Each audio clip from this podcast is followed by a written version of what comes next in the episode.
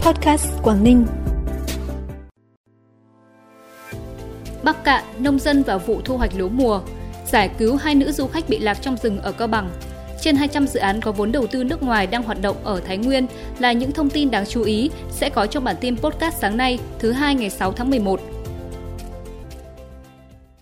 Thưa quý vị và các bạn, thời tiết thuận lợi những ngày qua, người dân trong tỉnh Bắc Cạn đang khẩn trương thu hoạch lúa mùa. Thời điểm này lúa mùa chín rộ, trên các cánh đồng đâu đâu cũng là cảnh sắc mùa vàng, thơm mùi lúa mới, tiếng cười tiếng nói rôm rả của người nông dân, âm thanh máy tuốt, máy gặt đã tạo nên bức tranh lao động hối hả của ngày mùa. Sau hơn 3 tháng vất vả gieo trồng chăm sóc, cộng với thời tiết khá thuận lợi, bà con đã có một mùa bội thu.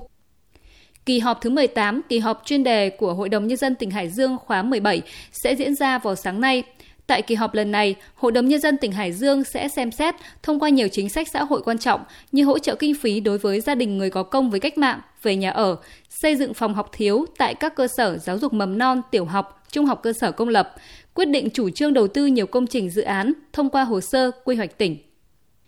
Trong quá trình tham quan du lịch tại Thác Bản Dốc thuộc xã Đàm Thủy, huyện Trùng Khánh, tỉnh Cao Bằng, hai du khách nữ, trong đó có một người quốc tịch Pháp, đi bộ theo đường mòn khoảng 5 km sâu vào trong rừng và bị lạc, không tìm được đường ra. Sự việc xảy ra vào chiều tối ngày 2 tháng 11. Ngay sau khi nhận được tin báo, Công an xã Đàm Thủy đã huy động lực lượng và người dân thông thuộc địa bàn tiến hành phối hợp tìm kiếm và sau khoảng 3 tiếng đồng hồ đã tìm thấy hai du khách này ở gần một con suối trong rừng sâu. Các du khách đều ổn định về tâm lý và sức khỏe. Tại Quảng Ninh, lễ hội Bàn Vương huyện Ba Chẽ lần thứ 3 năm 2023 sẽ diễn ra vào ngày 18 tháng 11 tới. Đây là một lễ hội cổ truyền quan trọng trong đời sống tâm linh của đồng bào dân tộc Giao và của huyện Ba Chẽ. Lễ hội nhằm tưởng nhớ công ơn bản vương, thủy tổ của người Giao đã đưa con cháu mình đi tìm vùng đất mới, bình yên, ấm no và hạnh phúc. Lễ hội năm nay sẽ có nhiều nội dung phong phú và hấp dẫn như tái hiện lại hành trình vượt biển của 12 dòng họ, dâng các lễ vật, cây đặc sản lên cúng ông tổ bản vương và một số nghi lễ tiêu biểu của dân tộc Giao. Trong phần hội sẽ diễn ra chương trình biểu diễn dân ca dân vũ, trình diễn trang phục truyền thống, nhảy lửa và sân khấu hóa một số nghi lễ, nghi thức đặc sắc trong lễ cấp sắc của người Giao, giao lưu thể thao dân tộc, các trò chơi dân gian và thưởng thức ẩm thực của cộng đồng dân tộc Giao trên địa bàn.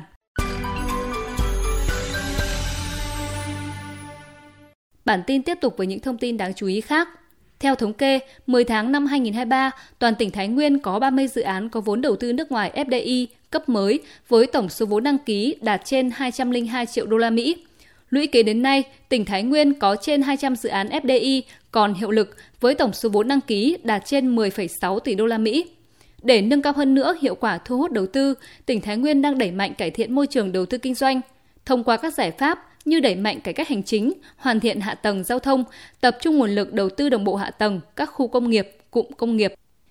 Trong khuôn khổ Ngày hội văn hóa các dân tộc có số dân dưới 10.000 người, được Bộ Văn hóa Thể thao và Du lịch tổ chức tại tỉnh Lai Châu từ ngày 3 đến ngày 5 tháng 11, đoàn Tuyên Quang đã tổ chức trình diễn nghi lễ nhảy lửa độc đáo, huyền bí của người Pà Thẻn, xã Hồng Quang, huyện Lâm Bình. Đội nhảy gồm 7 người, có kinh nghiệm đã thể hiện tốt màn nhảy lửa đầy mãn nhãn, thu hút đông đảo người xem. Hiện nhảy lửa của người Bà Thẻn, tỉnh Tuyên Quang mới được Bộ Văn hóa Thể thao và Du lịch công nhận là di sản văn hóa phi vật thể quốc gia của tỉnh.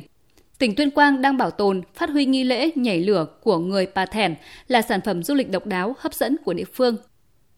Hưởng ứng Ngày Pháp luật Nhà nước Việt Nam năm 2023, Hội Liên hiệp Phụ nữ tỉnh Phú Thọ phối hợp với Tòa án Nhân dân tỉnh tổ chức phiên tòa giả định và truyền thông pháp luật phòng chống bạo lực gia đình. Chương trình gắn với thực hiện dự án 8 về thực hiện bình đẳng giới và giải quyết những vấn đề cấp thiết đối với phụ nữ và trẻ em – thông qua phiên tòa giả định và tuyên truyền pháp luật nhằm giáo dục nâng cao ý thức của cán bộ, hội viên, phụ nữ và nhân dân sống và làm việc theo hiến pháp và pháp luật, nhất là những kiến thức hiểu biết về phòng chống bạo lực gia đình, bình đẳng giới, kỹ năng bảo vệ, phòng ngừa bạo lực, xâm hại cho phụ nữ trẻ em, qua đó thúc đẩy bình đẳng giới, xóa bỏ bạo lực phụ nữ trẻ em. Thông tin từ Công an tỉnh Bắc Giang cho biết, từ đầu năm 2023 đến nay, riêng trên tuyến quốc lộ 1A và cao tốc Hà Nội Bắc Giang, Phòng Cảnh sát Giao thông Công an tỉnh Bắc Giang đã phát hiện lập biên bản xử lý 3.210 trường hợp vi phạm tốc độ, xử phạt thu nộp ngân sách nhà nước 12 tỷ đồng, tước quyền sử dụng giấy phép lái xe 1.700 trường hợp. Trong thời gian tới, Cùng với tăng cường tuần tra, xử lý vi phạm, lực lượng cảnh sát giao thông tỉnh Bắc Giang sẽ tiếp tục đẩy mạnh công tác tuyên truyền phổ biến, giáo dục pháp luật về trật tự an toàn giao thông bằng nhiều nội dung, hình thức mới phù hợp với từng đối tượng, đúng địa bàn.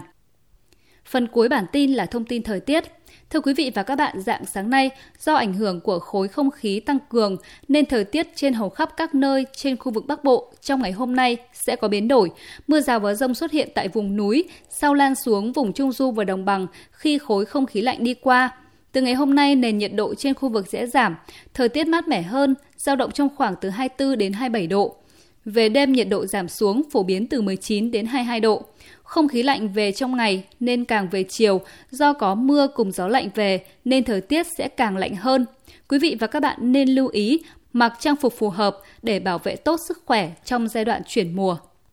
Đến đây thì bản tin podcast cũng xin được khép lại. Chúc quý vị và các bạn một tuần mới học tập, làm việc hiệu quả. Xin kính chào và hẹn gặp lại.